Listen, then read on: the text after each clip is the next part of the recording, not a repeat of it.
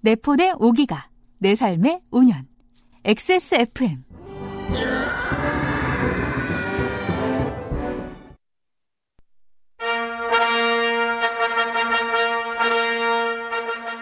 (6월) 네 번째 주말의 시사 아카데미입니다 조성주 소장이 오늘의 방송을 소개해 주시겠습니다 네, 오랜만이다 반갑습니다. 조성주입니다.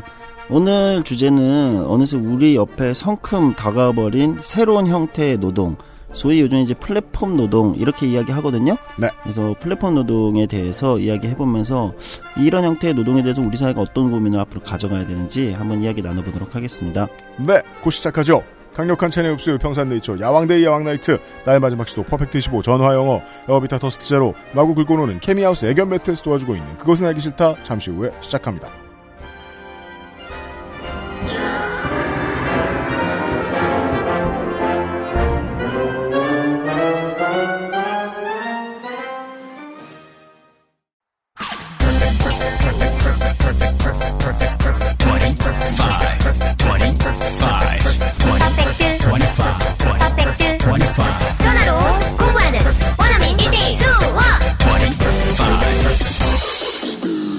Why don't you call Perfect 25? 초미세먼지까지 확실하게. 반가워 에어비타 더스트 제로.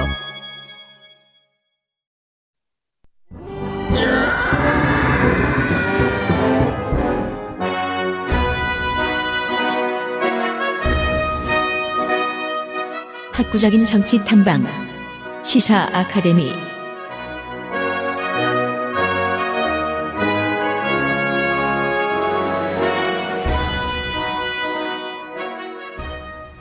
XSFM의 시사교양 프로그램 6월 네 번째 주 주말에 323회 그것은 알기 싫다에서 인사드립니다. 유승균 책임 프로듀서입니다.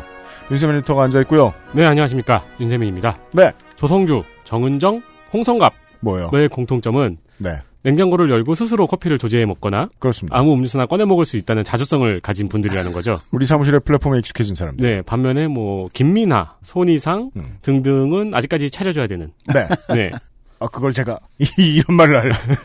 그냥, 저, 새로워진 플랫폼을 사용하는데, 익숙하지 않은 한국인은 요즘 들어 어마어마하게 드뭅니다. 똑같은 주문이어도 가급적 앱에서 하는 것을 선호하는 것도 충분히 이해가 가능합니다. 네. 전화하는 것도 불편해잖아요. 그럼요. 사실 전화하는 거 편한 일 아니에요. 네, 그건 옛날부터 그랬는데 우리가 그게 불편하다는 걸 이게 모바일 시대에 깨닫게 된 거라고 저는 생각을 해요. 스타벅스에서 주문하는 것도 불편해서 이제 앱으로 주문하잖아요. 그리고 외국에서 며칠이라도 체류해 본 적이 있는 사람들은 이제 한국도 한국에서도 이제 대중화 되어 갑니다만은 이동 수단으로도 모바일 플랫폼들을 많이 활용을 하죠. 네, 그렇죠. 네. 음. 우버 우리나라에 못 들- 결국 못 들어왔어도 우버 쓰는 법 익숙한 한국인들은 많습니다. 네, 새로운 플랫폼에 우리가 마음과 지갑을 연 지는 되게 오래됐습니다. 근데 법이 이걸 받아들였는지는 모르겠습니다. 음, 네. 법은 전혀 쫓아가고 있지 못하죠. 그렇군요. 예. 그래서 오늘 이 얘기를 하는 거예요. 그런데 이제 주요 우리한테 이제 이 최근에도 이 지금 UMC가 잘 지적을 해줬는데 외국에 여행을 가면 이제 우리가 동남아 쪽에 가면 그랩이나 우버를 많이 쓰잖아요. 네. 동남아는 이제 그랩. 우버는 이제 대명사화돼서 아, 사실 예. 여기 우버는 그랩이에요라고 설명하는 에, 블로그 소개글들을 만날 수 있어요. 맞아요. 제가 이제 저도 베트남하고 저기 태국을 갔을 때 그랩을 안 쓰면은 사실 이동 자체가 힘들다는 느낌을 확 받아요. 음. 특히 이제 거기서는 택시 요금에 대한 이제 뭐랄까요? 불신이 있죠. 음, 실제. 네, 제가 베트남 가서 이제 택시 좀 세게 한 20배를 이제 눈탱이를 맞고 나서 아 진짜요? 네. 저는 태국 갔을 때 이제 숙소에서 카오, 카오산 로드를 가는 택시를 잡았는데 음. 600바트를 부른 거예요. 음. 근데 같이 간 형이 말도 안 된다고 음. 그 다음 택시를 잡으니까 500바트를 부른 거예요. 음. 그 다음 택시를 잡으니까 400바트를 불러가지고 400바트에 갔어요. 음. 근데 올 때는 밤이 늦어가지고 택시를 타고 왔거든요. 260바트인가가 나온 거예요. 그 제가 세부도에 있을 때 말이에요. 음. hotel to hotel로 택시를 타고 움직였어요. 네. 그랬더니 이런 좋은 점이 있는 거예요. 어떠한 종이 하나, 도장 찍힌 종이 하나를 택시기사에게 쥐어줘요. 이걸 받아든 택시 기사는 다음 목적지에 우리를 태우고 가서 그걸 다시 보여줘요. 음. 네.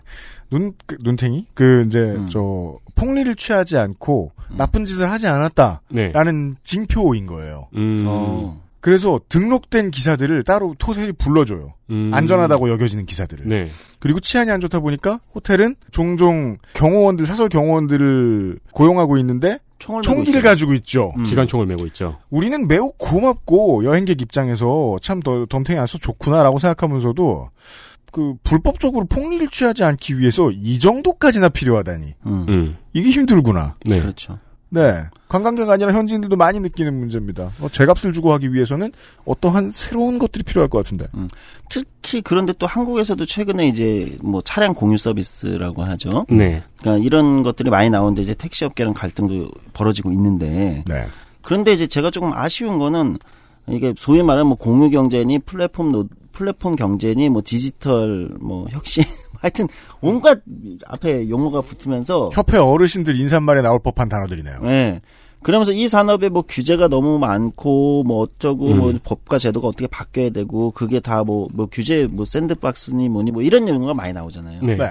근데 사실 우리나라에서 생각보다 그 산업이 점점 커지는데 그 산업에 일하는 노동하는 사람들 음. 그 산업에서 노동을 제공하거나 노동을 하는 사람들의 관련된 법과 제도의 논의는 전무하다는 겁니다.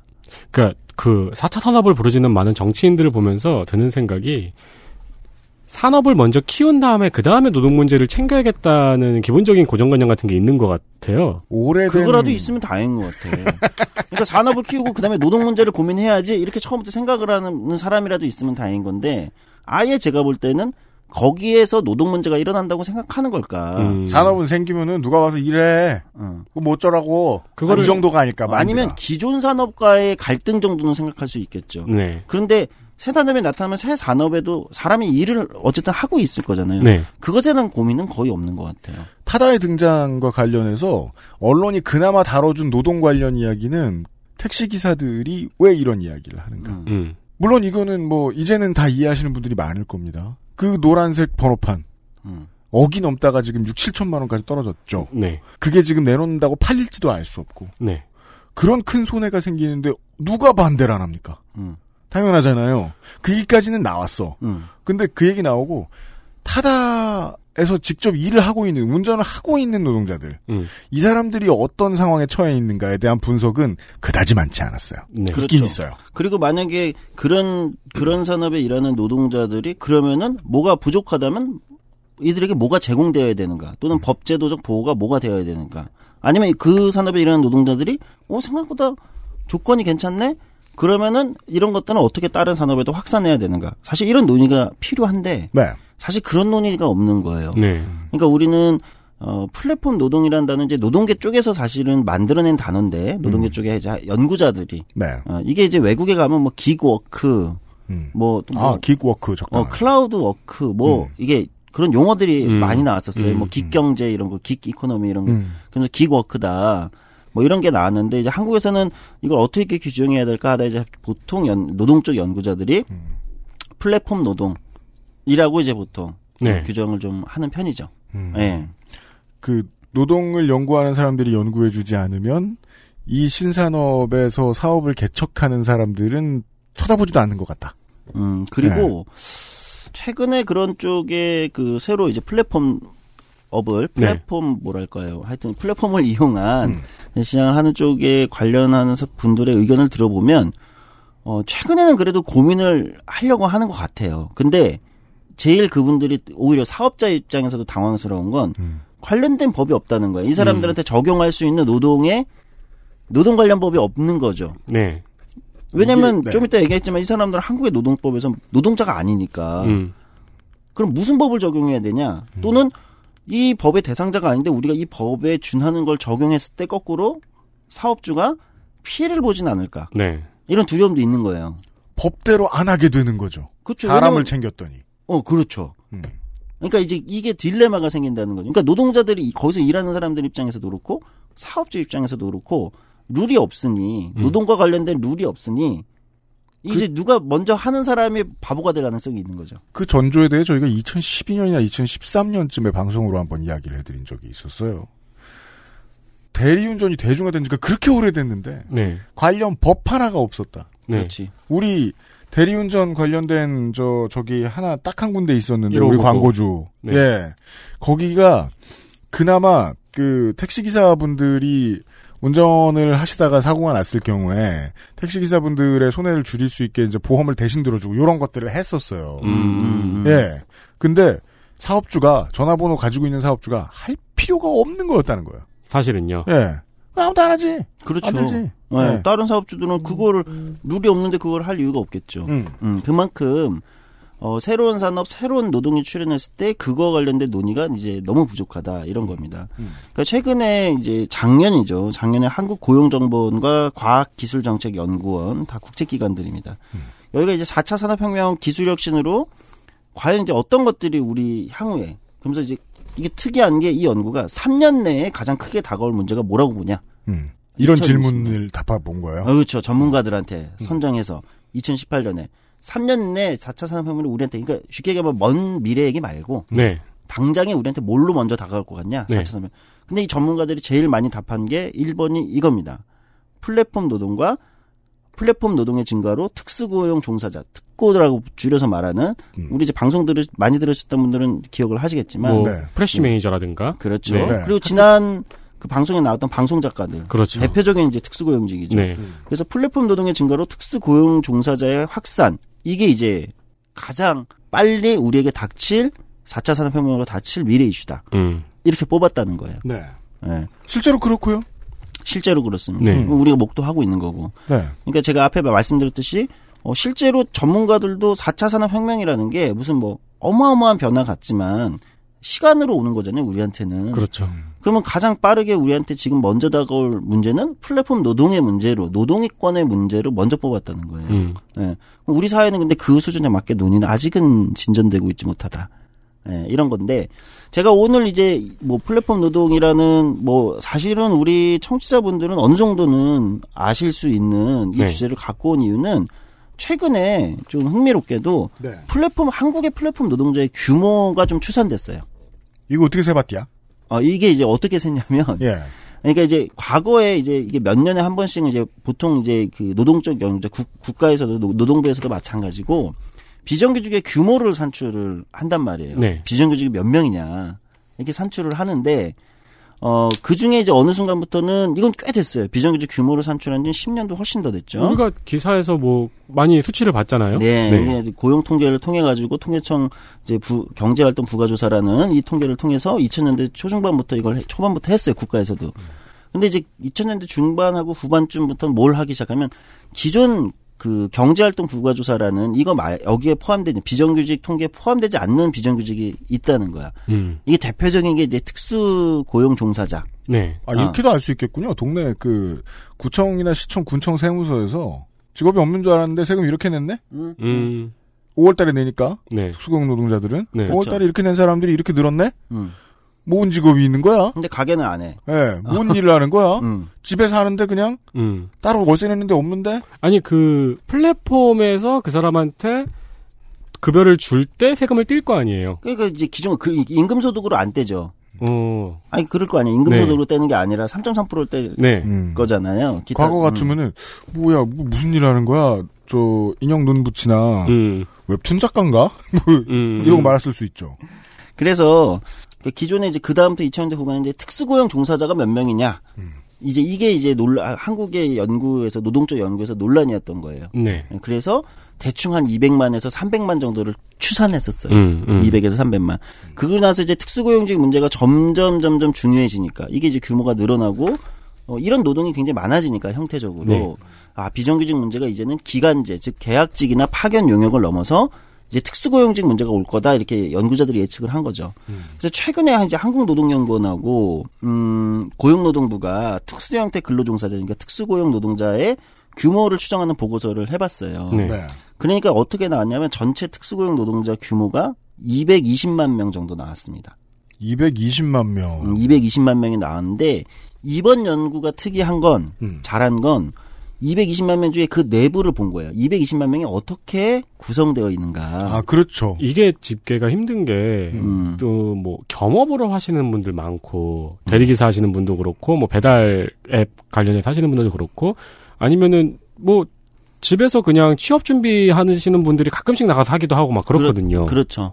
그래서 이걸 나름 이제 나름의 연구를 좀 세밀하게 해서 왜냐면 최신의 트렌드에서는 네. 이거 세밀하게 볼 필요가 있겠다 이런 생각을 들었겠죠. 그냥 뭉뚱그려서 기간 계약직 아니면 파견 아니면 용역 아니면 특고야 음. 이렇게 볼 수는 없으니. 그럼 망해요. 음. 그거 가지고 법 새로 만들겠다. 네, 그럼 안 그러면은 돼. 생각보다 많은 사람들이 어난 그 법 필요 없는데. 그렇죠. 그리고 이 정책이 수립되기가 어렵거든요. 네. 그래서 220만 명, 220만 9천 명 정도 나왔는데 이제 특수고용 노동자의 규모를 그 중에 어떻게 봤냐면 어 이제 74만 5천 명 정도는 그 안에서 네. 임금 근로자에 가까운 특고 노동자 이렇게 분류했습니다. 방송 작가. 아, 그렇지. 네. 아, 선수 다 됐어 이제 음. 네. 어, 그러니까 방송 작가는 지난번에 뭐 소장님은 뭐 커피 타 먹는데. 아직 얼음은 못 타. 자, 뭐 어떻게 하는지 몰라. 다, 다음엔 제가 얼음을 사드리겠습니다. 그러니까 74만 5, 천 명 정도는 그러니까 임금 노동자에 가까운 특수고용 노동자다. 그러니까 대표적으로 방송 작가 같은 경우죠. 네. 아 분명히 이 사람은 출퇴근도 있고 돈도 예를 들면 음. 자기 노동의 임금성 대가를 받는데 특고로 분류될 거 아니에요. 법 개정의 효과를 확실히 볼 사람들. 아 그렇죠. 네. 어 또는 이제 대표적으로 특고 중에 이제 보통 이제 이렇게 얘기합니다. 지금은 업종이 아홉 개까지 확대됐을 거예요. 더 더 됐나? 음. 산재보험 적용을 해주는 특고 노동자들이 있어요. 대리기사라든지 뭐 뭐 등등등 해서 맞습니다. 음. 네. 골프장 캐디 음. 뭐 이렇게 해서 과거에 이제 특수고용 노동자 중에서도 이게 좀 종속성이라고 하는 그러니까 이제 노동자성이 좀 더 있다고 보여. 그러니까 이들한테는 이제 산재보험 같은 건 필요해. 네. 딴 거는 사실 적용이 거의 안 됐는데 그렇게 규정했던 사람들도 있어요. 뭐 그런 사람들 이렇게 했어요. 그 다음에 91만 4천 명은 1인 자영업자에 가까운 특고 노동자다. 음. 그러니까 여기는 임금 노동자성보다는 약간 자영업자 성격이 좀 더 강하다. 1인 자영업자 성격이 강하다. 네. 뭐 이런 거겠죠. 뭐 다양한 직종이 있을 것 같아요. 네. 생각해 보면. 우리 방송 많이 들으시는 분들 중에서는 뭐 그림 그리는 분들, 음, 네. 네, 음, 그렇죠. 네, 어, 디자인 하시는 분들, 윤세민, 네. 뭐, 예, 그리고 저 같은 사람이 플랫폼 노동을 같이 하기도 하거든요. 윤세민은 여러 job이에요. 네, 네. 네. 그러니까 어떤 플랫폼 노동? 뭐 예를 들어 그냥 집에서 글을 쓰거나 어디 기고해가지고 나머지 돈은 이제 플랫폼 노동을 통해서 벌충하고 음. 이런 식의 겸업 형태도 굉장히 많거든요. 아, 많죠. 네. 그리고 그렇죠. 플랫폼 노동이라는 게 특히 아까 그 뭐냐면 이제 어플리케이션 앱을 통해서 네. 모바일을 통해서 실시간으로 되니까 그 빈 시간을 이게 서로 이렇게 join하는 거잖아요. 네. 그렇죠. 어, 그렇게 네. 할수 있는 가능성이 크잖아. 뭐 낮에는 또 배달을 하시고 오후에는 대리기사를 하시는 분도 계실 수 있고 네. 혹은 여러 곳의 플랫폼에서 동시에 일을 받아 하실 수도 있고 왜 참, 요즘에 네. 그거 있잖아요. 쿠팡에서 왜 그 뭐라 뭐라고 쿠팡 합니까? 플렉스 아, 그건가? 배달 네. 배달하는 아니 아니 택배 택배 네, 그거를 네. 자기 차로 가서 네. 그게 그것도 대표적인 그 플랫폼 노동의 형태죠. 근데 그건 대부분 two job성이 크자, 그렇죠. 네. 일반 네. 쿠팡맨이 아니라 음, 어, 그런 거니까 이제 그런 것도 그것도 이제 처음에 등록하니까 막 몇몇 명씩 와서 등록을 했다는 음, 거 아닙니까? 그렇죠. 네. 그러니까 이제 이런 형태도 있을 건데 네.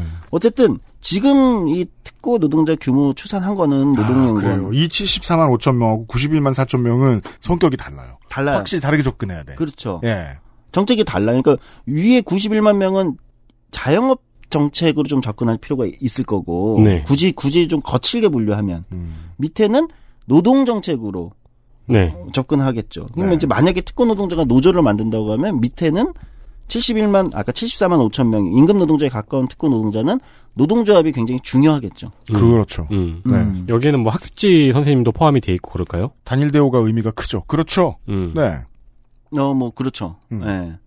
그런데, 이렇게 하고 나서 아까 220만이라고 했는데 전체가 음. 두개 다 안 들어가는 55만 명 정도가 추산이 된 거예요. 오호.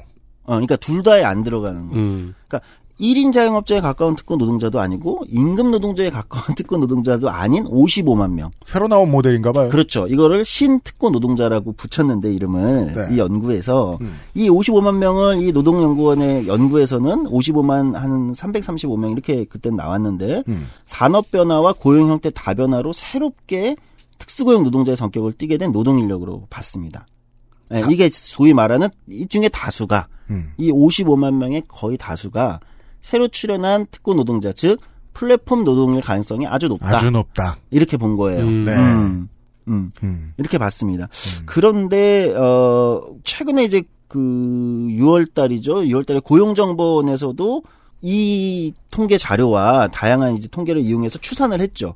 고용정보원에서 추산했을 때는 고용정보원은 우리나라에서 구- 플랫폼 경제 종사자, 즉 플랫폼 노동자는 47만에서 한 54만 명으로 추산된다. 네. 고용정보원도 이제 요 통계와 다양한 걸 이용해서 추산을 해본 거예요. 음. 그러니까 이제 대충 비슷하죠. 조금씩의 차이는 있겠지만 네. 한 50만 명 내외인 것 같다. 네. 50만 국내에서 플랫폼 노동의 규모가 음. 어, 대충 그렇게 보이는 거죠. 음. 어, 이렇게 봤고 고용정보원이 최근에 6월달에 발표한 거는 어, 나름 세밀하게 봤어요. 플랫폼 경제 노, 동 종사자 전체 한 50, 여기는 47만에서 54만 명 규모라고 봤는데 그 중에 66.7%는 남성, 음. 33.3%가 이제 여성이고 네. 남성 종사자는 제일 많이 있는 게 이제 대리운전, 화물운송, 택시.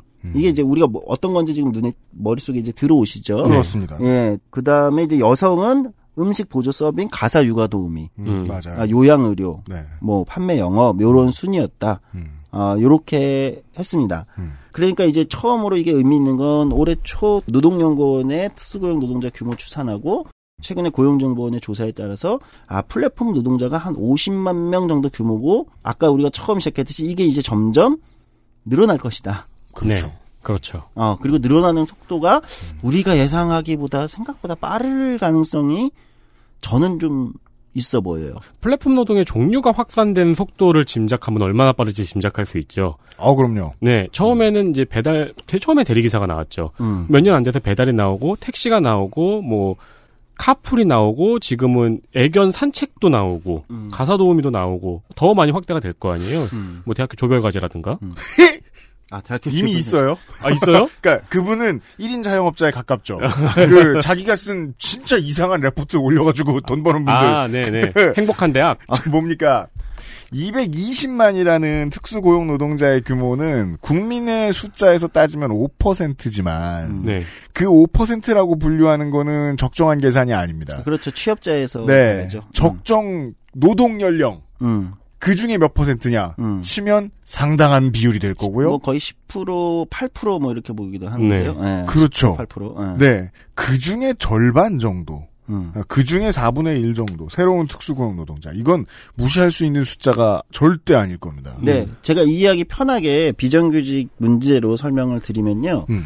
우리가 비정규직 중에 이제 계약직이 있잖아요. 네. 이게 기간제라고 하는 계약직. 가장 어, 비정규직이 일반적인 우리가 딱 머릿속에 비정규직 하면 머릿속에 딱 떠오르는 음. 뭐 미생의 장그래잖아. 네. 음. 그러니까 2년 되면 이제 해고되는 네. 예를 들면 이런 거잖아요. 1년 계약직, 뭐 음. 6개월 계약직. 계약직이 전체 한국의 비정규직 몇 명이냐? 200 한 20만 명. 지금 조금 줄었을 수 있어요. 비정규직 그렇죠. 정직화에서. 네. 근데 한 200만 명 조금 넘는 걸로 봐요. 220만 명. 음. 그 다음 그만큼 규모가 많은 게 그 다음에 이제 파트타임, 음. 어, 시간제 노동자. 네. 음. 요게 이제 200만 명 정도 봐요. 음. 어, 200만 명. 음. 그리고 이제 특고가 220만 명. 그 중에 55, 50만 명 정도가 이제 플랫폼 노동 이렇게 보시면 돼요. 음. 그러면 이제 음, 계약직이 있고 소위 아까 말해서 이제 파트타임 있고 또 비정규직 중에 우리가 굉장히 많이 사회적으로 이슈가 되는 가장 큰 비정규직이 뭐냐 파견, 네. 파견, 용역. 영역. 용, 나 용역업체 소속이야. 네. 나는 파견 노동자야. 뭐 이런 거 있잖아요. 네. 어, 둘 다 합쳐서 아마 두 개 합치면 한 70만 정도 돼요. 음. 그러면 플랫폼 노동 50만이 작은 숫자가 아닌 게 느껴지죠. 네. 우리가 비정규직 문제에서 가장 심각하다고 하는 하청 문제라고 하는 용역 파견이 두개 합쳐서 70에서 80만인데 음. 플랫폼 노동이 그것만으로 50만이면 네. 그러면 제가 볼 때 이 규모는 엄청나게 큰 규모라는 거예요. 그리고 음. 그런 생각도 드네요. 조금 옆으로 새는 생각이긴 한데, 지금 말씀해주신 업종들은 실직이 쉬운 업종들이잖아요. 음. 그러다 보니까 한 인간의 삶에서 보면은 그 모든 업종을 다 관통해 나갈 수 있다는 거죠. 그렇죠. 그리고 점점 지금 플랫폼 노동에 일하는 사람들은 당연히 파견이나 용역을 하다가도 플랫폼 네. 노동으로 왔을 수도 있고 네. 기간제를 하다 넘어올 수도 있고 그렇죠. 하다 아니면 아까 얘기했듯이 두 개를 경험하고 있을 가능성도 있죠. 그렇죠. 저는 이 자세한 접근이 아주 마음에 듭니다. 네. 우리가 흔히 몇 년 전까지 계속해서 그냥 신문 보면 나와 있던 비정규직 뭐 철폐 이렇게 얘기하는 비정규직. 음. 그건 정말 장그래 모델이죠. 네. 근데 우리는 이몇년 사이에 그 아실에서 되게 다양한 얘기를 많이 드렸어요. 어, 자기가 선택해서 파트타임인 사람. 우리 그때 윤이나 뭐라 그랬죠? 엔잡러. 네. 그 사람들은 선택에 의한 건데? 정규직이 되고 싶지 않다는 건데? 네. 이렇게 선택한 사람. 반드시 법 개정을 하면 바로 화끈하게 적용받을 수 있는 사람. 음. 말고 음. 오늘의 주제는 그거죠. 법의 영역에 안 들어와 있는 거라고도 볼 수 있는 사람들. 그일 광고 듣고 와서 좀 더 자세히 해보겠습니다. 시사 아카데미예요.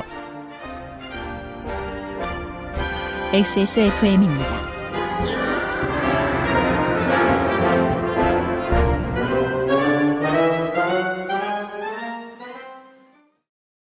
건강기능식품 광 여왕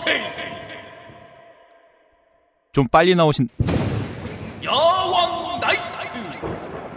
체내 흡수율을 높인 농축 풍상! 여왕 평산네이처의 건강기능식품 광고입니다. 유해물질 안전기준 통과로 믿을 수 있고 반려동물이 더 좋아하는 케미하우스 애견 매트 초미세먼지까지 확실하게. 반가워. 에어비타 더스트 제로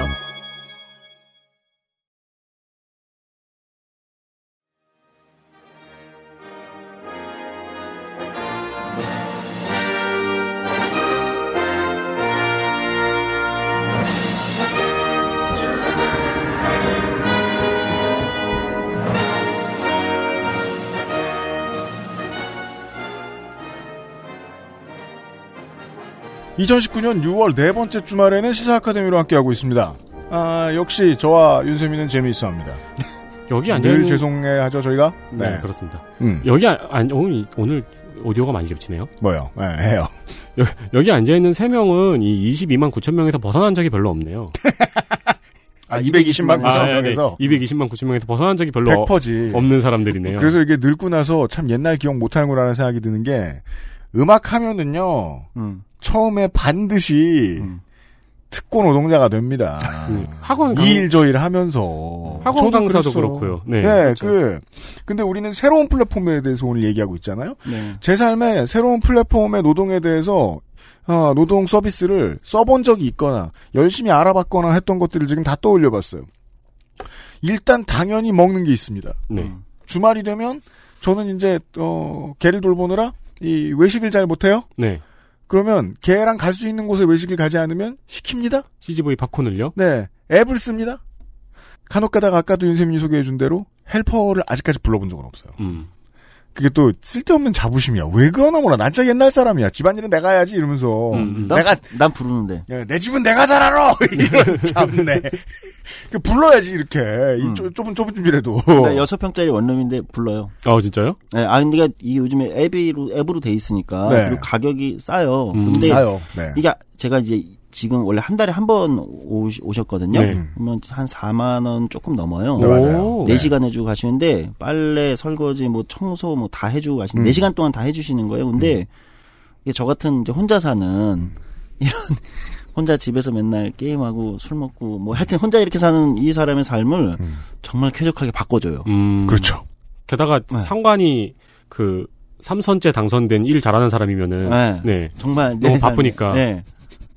그, 그, 맞아요, 맞아요. 네, 악기도 기증 받아야 그러니까 되고. 우리는 그 서비스 처음 써보면 다들 그 얘기하죠. 와, 이거 저, 저, 호텔 하우스키핑 같다고. 네, 음. 네, 진짜로 집을 새. 걸로 바꿔준다고. 집에 들어올 때 진짜 기분이 너무 좋아요. 음. 그래서 처음에 사람들이 말로만 소문날 때만 해도 앱이 한두 개였는데, 네, 지금은 지금은 어느새 레드오션이 됐고요. 네. 그리고, 어, 집에 가만히 있으면 와서 세차를 해주는 앱이 있어요. 어. 오, 진짜요? 근데 이게 물 많이 쓰면 이제 물 퍼주니까 옆에서 옆집에서 옆에 세차 옆에 좀 뭐냐 음. 차량 대는 데서 뭐라 그런다고 물 없는 세차를 깔끔하게 해주고 갑니다. 아, 그런 것도 있군요. 인증샷을 찍어주고 보여줍니다. 아 진짜요? 아. 네. 근데 그것도 의외로 삶의 질을 굉장히 쾌적하게 해줄 것 같은데요? 지금은 심지어 이제 몇몇 카드 업체에서는 그런 앱들하고 손을 잡고 할인 서비스도 해주죠. 오. 아 그리고 그 제가 좋은 점들도 다 설명해 드릴게요, 여러분. 헬퍼 같은 경우에는 이 헬퍼분들의 그 가사도우미 분들의 개개별의 평가가 다 가능하고요. 네. 잘 못하고 가신 분들에 대한 평가도 가능하고 잘해주신 분에 대한 칭찬도 가능하고요. 어, 처음에 가입했을 때 몇만 원짜리 쿠폰도 주죠. 네. 싸게 음. 쓸수 있어요. 음. 세차도 마찬가지입니다. 예.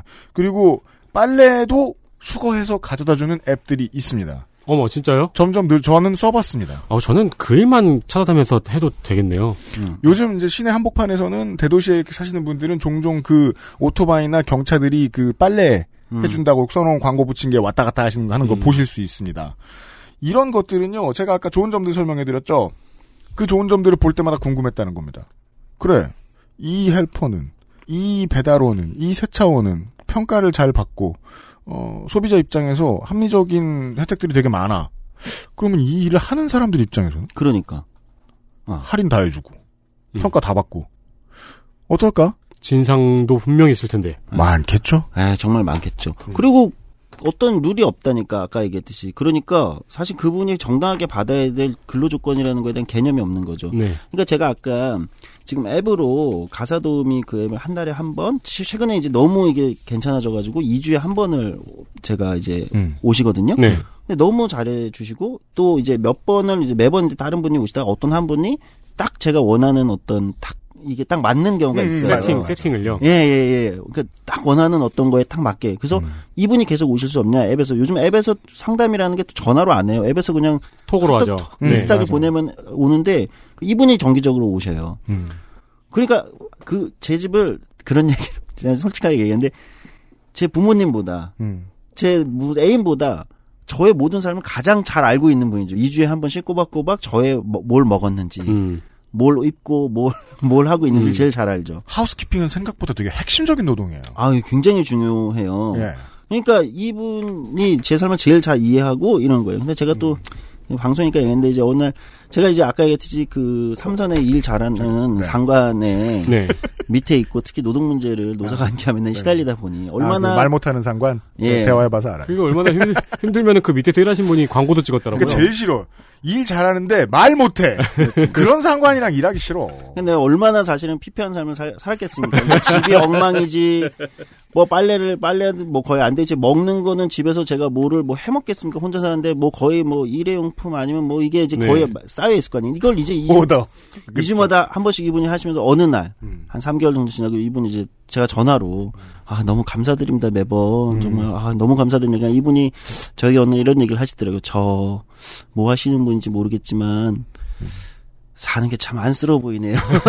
아, 왜냐면 집에 뭐 편의점 도시락 네, 그러니까. 이런 것만 잔뜩 있을 그런 것만 테니까요. 잔뜩 있으니까. 하우스키핑 노동을 하는 사람에게 사는 게 안쓰럽다라는 평가를 들었다는 건 그건 되게 가장 날카로운 총평이라는 얘기잖아요. 그렇죠. 아주 객관적인 평가. 아주 객관적. 예. 아니, 근데 뭐, 이 새끼 얘기, 망했네. 너 뭐, 왜 이렇게 사니? 뭐, 거의. 어, 어디서 돈은 벌어놓은 것 같다만. 뭐야? 회사 사장이 박원순이야? 너, 쯧쯧쯧. 이러는데. 아, 얘기가 좀 딴 데로 샜는데. 아니, 어쨌든, 그, 가사도우미 얘기를 왜 했냐면, 그러니까 이게, 과거에 우리나라에 이제 여성 노조, 여성 노동자회 이런 쪽에서 그러니까 여성들이 가사 도우미나 가사 노동자로 많이 이제 과거에 뭐 파출부 이렇게 불렀잖아요. 네. 이뭐 좋은 용어는 아니지만 어쨌든 가사 노동자 이게 용어를 만든 것도 그분들의 투쟁에서 온 거거든요. 네. 그렇죠. 그리고 아에로에서 계속해서 가사 노동자를 노동자로 인정하라고 계속 한국에 권고를 해왔었습니다. 네. 그런데 한국 정부가 이걸 안 했었어요. 아이에로 100주년이긴 합니다. 그 얘기가 계속 나오네요. 네. 네. 그래서 엄청나게 십몇 년부터 이분들이 투쟁을 했고 가사 노동을 노동자로 인정을 해왔는데 그렇죠. 근데 지금 그게 안- 그게 문제가 아니라 갑자기 이런 플랫폼 노동이 이 가사 확 노동 쪽을 다가왔어요. 이게 지금 완전 장악을 해버리면서 음. 그 플랫폼 노동에서 아예 그런 개념이 없는 거잖아요 지금. 옛날에는 일일 드라마에서나 보는 부잣집에만 있는 그런 서비스 형태인 줄 알았더니만 네. 이제 많은 사람들이 쓰고 있어요. 그렇죠. 여섯 평짜리 원룸에서 쓰고 있다고. 네. 그러니까 이 가사 노동자를 노동자로 인정받기 위해서 투쟁을 해왔던 이 노동조합이나 이 단체들 입장에선 지금 너무 당황스러운 상황이 된 거죠. 음. 어.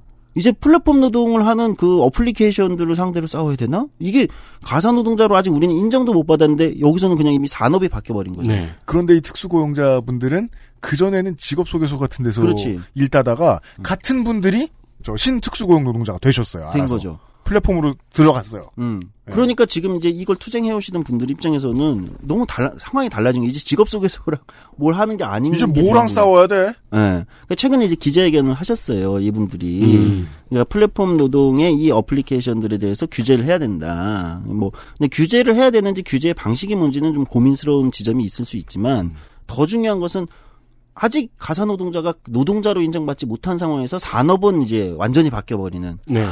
그러니까 이제 이런 문제들이 계속 나오는 거예요. 법에 항목이 없어요. 어. 어. 그러니까 이게 이게 당황스러운 상황이 음. 되는 거죠. 음. 음, 그런 말씀을 드리는 겁니다. 그러니까 이제 이 규모가 어느 정도냐.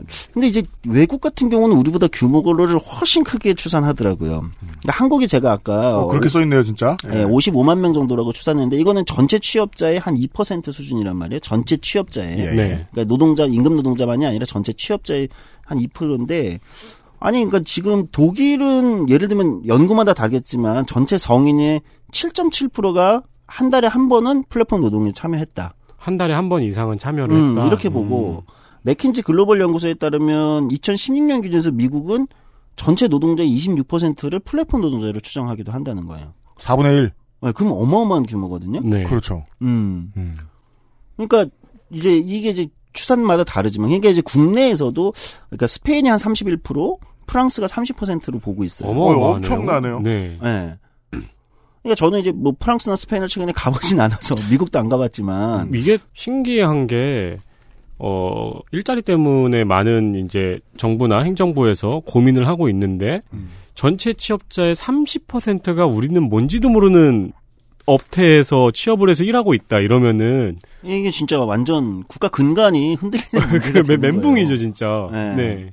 그래서 우리나라에 지금 이 55만 명도 과소추계된 게 아니냐. 음. 그러니까 아직까지 정확하게 못 잡아내고 있는 거 아니냐. 제대로 안 세본 거 아니냐. 음, 음. 어쨌든 처음 추계를 내본 거지만 그건 저는 굉장히 의미가 있다고 생각하는데 네. 그런 의견도 일각에서 나오는 거죠. 우리도 한 8%는 되지 않겠냐. 음. 음, 뭐 8에서 한 10% 정도 네. 되지 않겠냐. 최근 경향성을 보면 이렇게 보는데 어쨌든 그거는 좀 더 정확한 어, 추계가 가능해지면 숫자는 나온다고 봅니다. 네. 어쨌든 지금으로서는 최소 50만 명은 있는 것 같다. 네.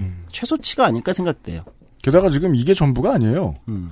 또 어떠한 노동시장이 새롭게 개발돼서 플랫폼으로 변화할지 몰라요. 맞습니다. 예. 네. 그게 가장 무서운 거죠. 네. 네. 이거저것 해주는 앱. 음. 하고 새로 얼마든지 나올 수 있잖아요. 음. 네. 그러니까 뭐 이게 막 나쁜 해일이 몰려온다 이게 아니라 올 게 오니까 준비를 어떻게 하고 있느냐에 네. 대한 질문이잖아요. 오늘의 질문은. 네. 그러다 보니 노동계에서도 아까 이제 그 가사 노동자의 권리를 위해서 노동권을 위해서 이제 투쟁을 해왔던 여성 노동자 회 이런 곳에서 이제 그 대응을 지금 음. 최근에 어쨌든 대응을 안 할 수가 없을 거 아닙니까? 대응을 하고 있고 민주노총의 서비스 연맹 쪽에서도 이제 플랫폼 노동연대라는 게 출범을 했어요. 플랫폼 노동 네, 연대. 서비스 산업에서 또 플랫폼 노동이 이제 좀 많잖아요. 네. 이건 또 회사 지부로 뭉칠 수 없어요. 그렇죠. 네. 그러니까 이제 산별 노조 차원에서 새로운 형태의 이제 별도 조직을 만든 거죠. 음. 무슨 무슨 무슨 무슨 요기요 지부 이렇게 못 간다고. 그렇죠. 왜냐면 언제 이- 옆에 거 할지 모르고. 네, 여기 하는 사람이 딴 거를 하니까요. 네. 음. 그리고 배달의 민족 라이더가 네. 쿠팡 라이더가 될 수도 아, 그렇죠. 라이더는 아니죠. 네. 뭐 이게 음. 가능한 거잖아요. 우버이츠 라이더가 되기도 하고. 그렇죠. 네, 그렇죠. 네. 네. 그렇기 때문에 음, 노동조합이나 노동계에서도 기존의 조직 형태로는 단순하게 못 가겠다. 음. 그러니까 산별 이거는 아마 단위가 아니라 이제 산별 노조 차원에서 음. 고민을 할 수밖에 없는 거 아니냐. 네. 이렇게 하니까 이제 서비스 연맹에서는 플랫폼 노동연대라는 게 출범을 하기도 하고 음. 대응이 시작이 되는 거죠. 그렇죠. 그러니까 방향성 어떤 방향으로 대책을 세워야 되는지는 아직은 조금 미지수긴 하지만 음. 일단 대응은 시작되고 어 경희 사회라는 게 이 대응이 있으면 이제 갈등 속에서 타협이 되면서 뭔가 대책이나 정책이 수립이 될 가능성이 있는데 네. 네. 시작이 됐다. 이제 이렇게 볼 수 있는 겁니다. 네. 노조를 평가하는 중요한 기준이 될 것 같기도 해요. 내가 어떤 어떤 노조에 들어야 되겠거나 음. 우리 회사가 어떤 노조를 만들거나 우리 쪽에 있는 사람들이 직능 단체가 어떤 노조를 만들어야겠는데 저 어딜 들어가면 좋을까라고 생각하면 이러한 산업의 변화에 얼마나 빠르게 대응하고 있느냐를 음, 가지고 평가하면 되겠죠. 네. 왜냐하면 느린 곳들이 분명히 있어요. 맞습니다. 어 그리고 이제 정부에서는 노동부, 그 다음에 국가인권위원회, 한국노동연구원, 그리고 아마 서울에서도 이제 서울연구원 등이 플랫폼 노동을 주제로 지금 이제 조사 연구를 진행을 하는 중이에요. 음. 그럼 이제 아마 각자 연구에 따라서 이제 다양한 방식의 뭔가 어, 뭐 규모 추산은 또 새롭게 있을 거고 음. 어 뭔가 어떤 직종이냐 음. 특징이 뭐냐 음. 어 대안은 뭐냐 어 이런 것들이 이제 제시될 가능성이 음, 있다고 보이죠. 네, 아마 그렇습니다. 올해 연말쯤 되면 이런 보고서들이 좀 이제 정리가 돼서 음. 나올 것이고 우리한테 좀 시사점을 많이 줄 것 같아요. 그걸 국회가 좀 열심히 들여다봤으면 좋겠네요. 지금 굉장히 필요한 영역입니다. 국회 환노위 이게 사실 환경 환경 노동위원회에서만 다룰 것도 아닐 것 같긴 한데. 매우 그렇죠. 네. 무슨 음. 산업이 어떻게 플랫폼화 될지 모르고. 그러니까 이제 지금 한국에서는 이제 규모 추산이 시작이 됐고 법제도는 전무한 상태니까 무법 무법지대, 뭐 야생이지. 음. 완전 없는 상황이고. 그죠. 예. 예, 정글이죠. 예, 정글이고 어쨌든 이제 연구가 이제 시작이 된 거잖아요. 음, 그리고 조직 대응이 이제 처음으로 이제 초보적으로 시작이 됐는데 이제 우리보다는 외국에서는 아무래도 이제 플랫폼 노동이 뭐 워낙 아까 했듯이 규모도 그렇고 좀 더 많이 되다 보니까 최근에 이제 좀 주목할 만한 건 이제 OECD가 이 어떻게 할 거냐 플랫폼 노동에 네. 대해서. 그죠. 그러니까 소리를 OECD 냅니다. 네. OECD 국가들이 이 전환이 제일 빠르게 일어나고 있으니까요. 그렇죠. 그럼 이거를 어떻게 봐야 될 거냐? 플랫폼 노동이 이제 아이로가 올해 100주년이거든요. 아이로에서도 이게 굉장히 중요한 그 관심사예요. 음. 아이로에서도. 그래서 아이로는 이제 국제 노동기구니까 네. 아 여기에도 노동권의 보호가 필요하다. 음. 그러니까 뭐 그런 표현을 써요. 아이로가 이제 과거에 그 프리랜서 업종이나 또는 새롭게 이렇게 나오는 새로운 형태의 노동이 나올 때 어, 기존 노동으로 얘기하지 않고 노동의 그러니까 보호가 필요한 노동 이렇게 규정을 해줍니다. 아, 네. 그러니까 여기는 기존의 노동의 뭐 권리들이 쭉 있는데 일단 그거에 집어넣기보다는 일단 보호가 필요한 노동으로 먼저 규정을 하고 네. 그럼 그 보호가 뭔지 이제 시작을 해보자 논의가 음. 이렇게 가는 게 이제 아이로의 특징인데 음. 아이로가 이제 이런 쪽을 이제 보호가 필요한 노동으로 규정을 하고 있고 OECD가 아까 얘기했듯이 이 플랫폼 노동을 어떻게 할 거냐 나름 이제 규모도 추산해보고 너무 많은데 이거. 네, 대책을 어떻게 할 거냐 네. 중요한 건 대책이죠. 그래서 이게 고민이 된단 말이에요. 뭐냐면 현실적으로 플랫폼 노동자들이 노동자다 이렇게 해보자고요. 그래 노동자인 건 맞지. 음. 노동자다. 그럼 노동자면 우리는 법에 어떤 법에 저초 그 적용을 받아야 됩니까? 근로기준법이란 말이에요. 네. 근데 근로기준법에 적용을 받기엔 그럼 사장이 누구예요? 근로기준법은 고용주와 피고용인이 있는 건데 거기서부터 헷갈려요. 어 네. 고용인과 피고용인이 있어요.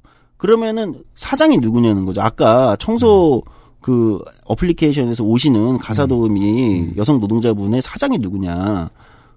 4시간 동안은 조성주예요. 조성주지. 4시간 동안 조성준 거예요. 제가 지시한 거에 따라서 해달라는 거를 해주고 가시는 거죠. 그렇죠. 그게 그 사람이 지시한 업무 내용을 해야 되고 제가 그 사람 해고할 수도 있어요. 해고할 수도 있고, 예. 다음부터 앱- 오지 마세요. 그리고 앱 만드는 회사는 돈을 준 게 아니에요. 수수료를 그 노동자로부터 받아갔죠. 음. 하지만 앱 만드는 회사가 이 노동을 연결시켜 줬죠. 네. 네. 네. 맞아요. 네. 이상하죠. 배치는 해주는 거죠. 노동의 배치는 이 사람한테 먼저 가세요. 이렇게. 음. 네. 그러니까 그 4시간 동안은 제가 사장인 거예요. 여러분 이상하지요. 자 봅시다. 캐디 아까 얘기해 주셨어요. 캐디는 특수고용 노동자일 수밖에 없어요. 네.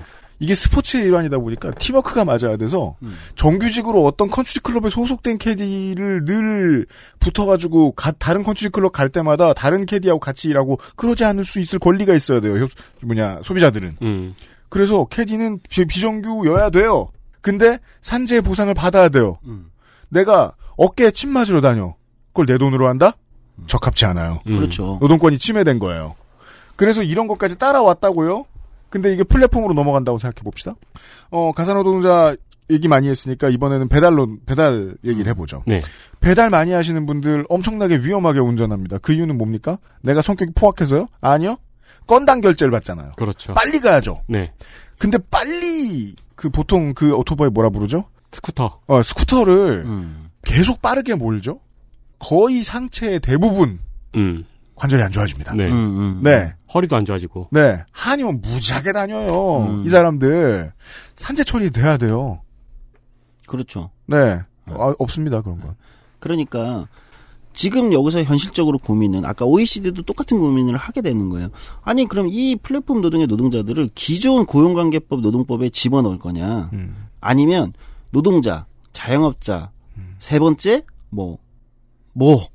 뭔지 모르겠지만 네. 배달 앱에서 배달 운행을 하는 그 라이더의 산재 처리는 음. 누구 산재, 누구 보험료에서 나가야 돼?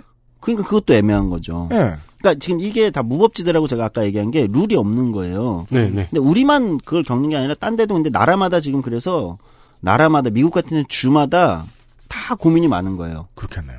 아, 이게- 고민. 네. 그리고 이게 또 뭐 계속 생각이 나네요. 시장 지배적인 사업자가 운영하고 있는 플랫폼 노동자하고 아, 군소 여러 사업자들이 운영하고 있는 플랫폼 노동자가 또 다를 테니까. 네. 아니 그래서 OECD는 어떻게 얘기하냐면 이렇게 얘기합니다. 제3의 고용지를 만드는 것보다는 음. 그거는 일단 지금은 아닌 것 같다. 즉 노동자, 자영업자 말고 고용지가 또 있을 수 있잖아요. 음. 제3의. 음. 그건 아닌 것 같다. 이게 이건 좀 저는 현실적으로 좀 적절한 판단인 게 제3의 뭐라고 지위를 만들면 기존의 사업자들이 자 이제 너 노동자 아니야. 넌 자영업자도 아니고 제3의 여기 이거야. 네. 일로 다 빼겠죠. 그리고 기존 노동자들을 아마 이렇게 빠져나갈 가능성도 있겠죠. 그러니까 기존에 정규 고용 관계를 맺어야 되는 노동을 이게 이제 구멍이 생기면 빠져나갈 가능성이 있잖아요. 악, 악용할 가능성이 있잖아요. 그렇죠. 네. 그러니까 지금은 노동자인지 자영업자인지 그 사이의 경계도 애매한데 네. 특고도 그렇고 플랫폼 노동이 그런데 제3의 무엇을 만드는 거는 일단 아닌 것 같다. 그렇게 하는 건 너무 쉬운 방법인 거예요. 법적으로 제3의 지위를 만들어 놨더니 음. 앱 업체나 이런 데에서 로비를 통해서 의회를 구워 삶아서 음. 이 제3의 지위에 해당하는 노동자들의 노동권을 좀 더 헐렁하게 만든다거나 음. 네. 뭔가 낮은 신분인 것처럼 악용될 수 있는. 네. 그러니까 그건 이제 이런 거죠. 아예 노동자가 아닌 제3, 노동자와 자영업자가 아닌 제3의 모로 규정하는 건 일단 아니다.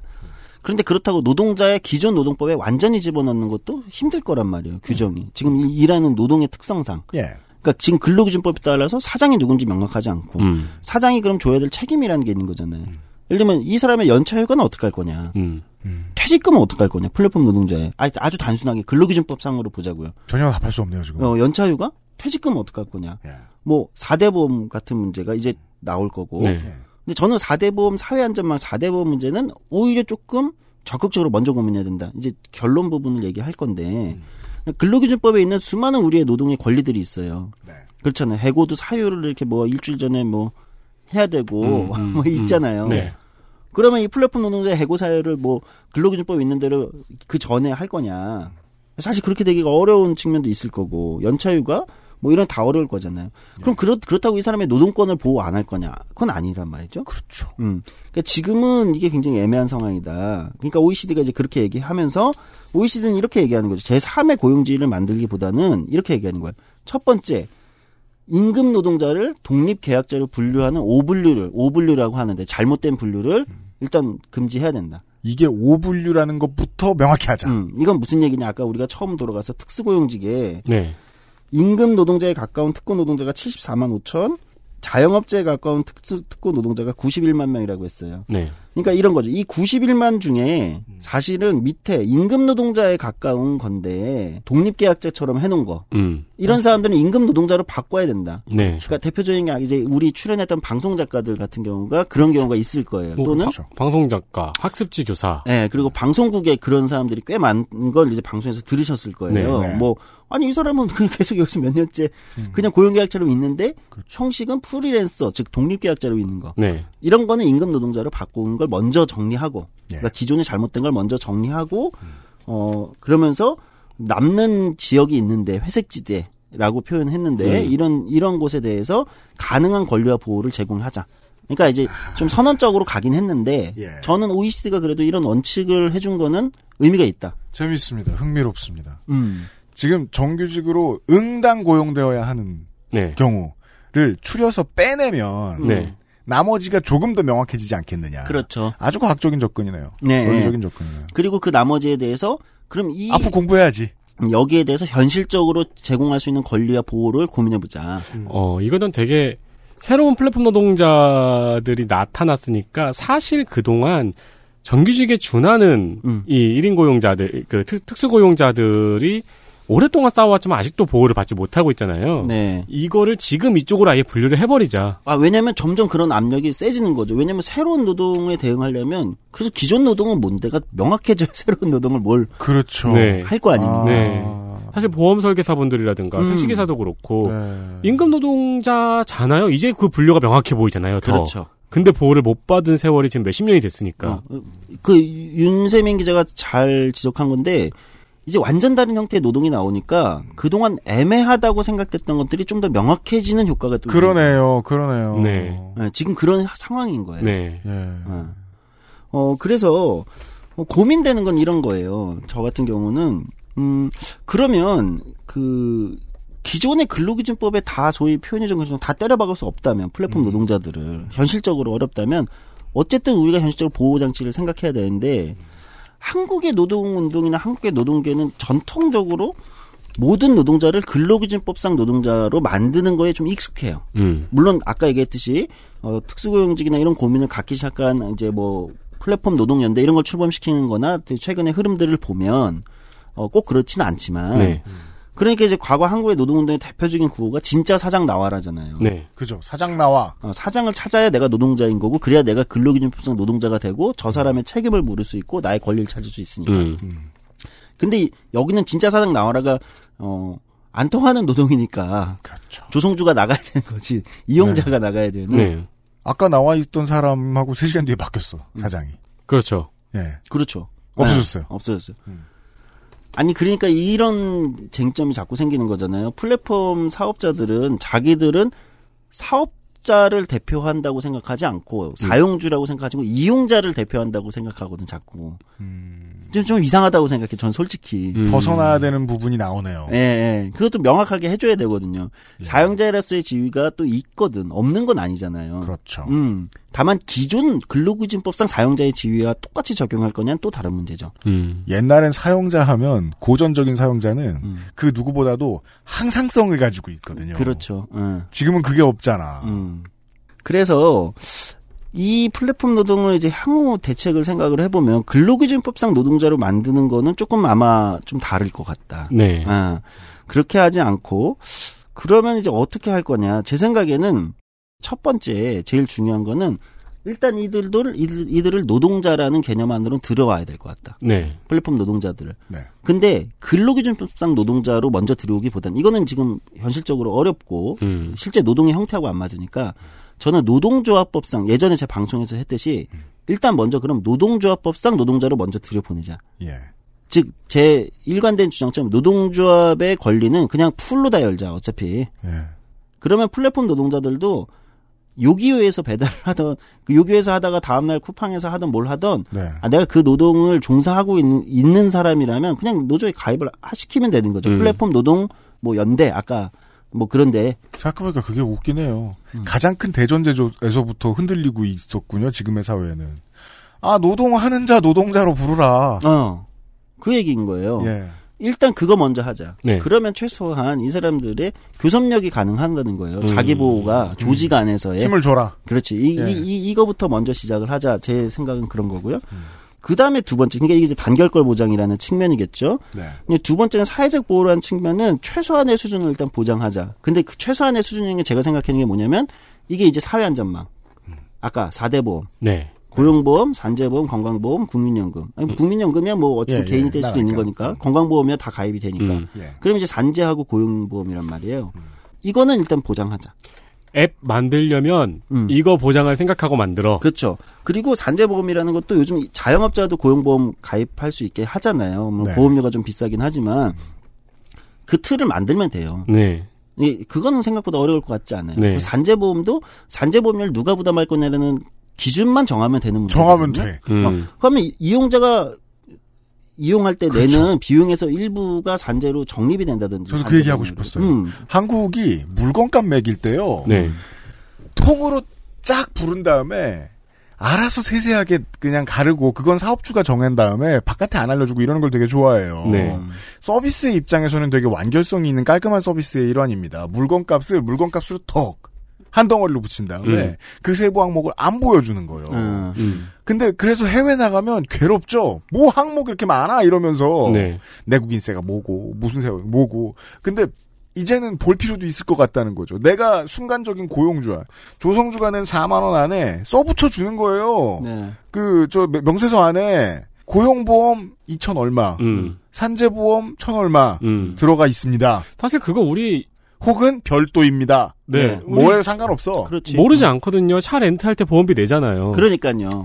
근데 우리가 사람한테는 그렇게 안 합니다. 음. 그렇구나. 음. 그러니까 내가 소장님 집에서 4시간 동안 청소를 평생에 딱 한 번 했어. 음. 근데 그 4시간 동안은 보험 보장을 받아야 된다 이거죠. 그렇죠. 그리고 그 보험료를 이용자 이용자라고 얘기하는 저 같은 사람이 자기가 내는 비용에 그 노동에 대한 거를 일정 정도 적립할 수 있다고 생각해요. 되게 걱정할 문제가 아니었네. 음. 라이더들이 병원 가야 되는데 그거 누가 내나. 음.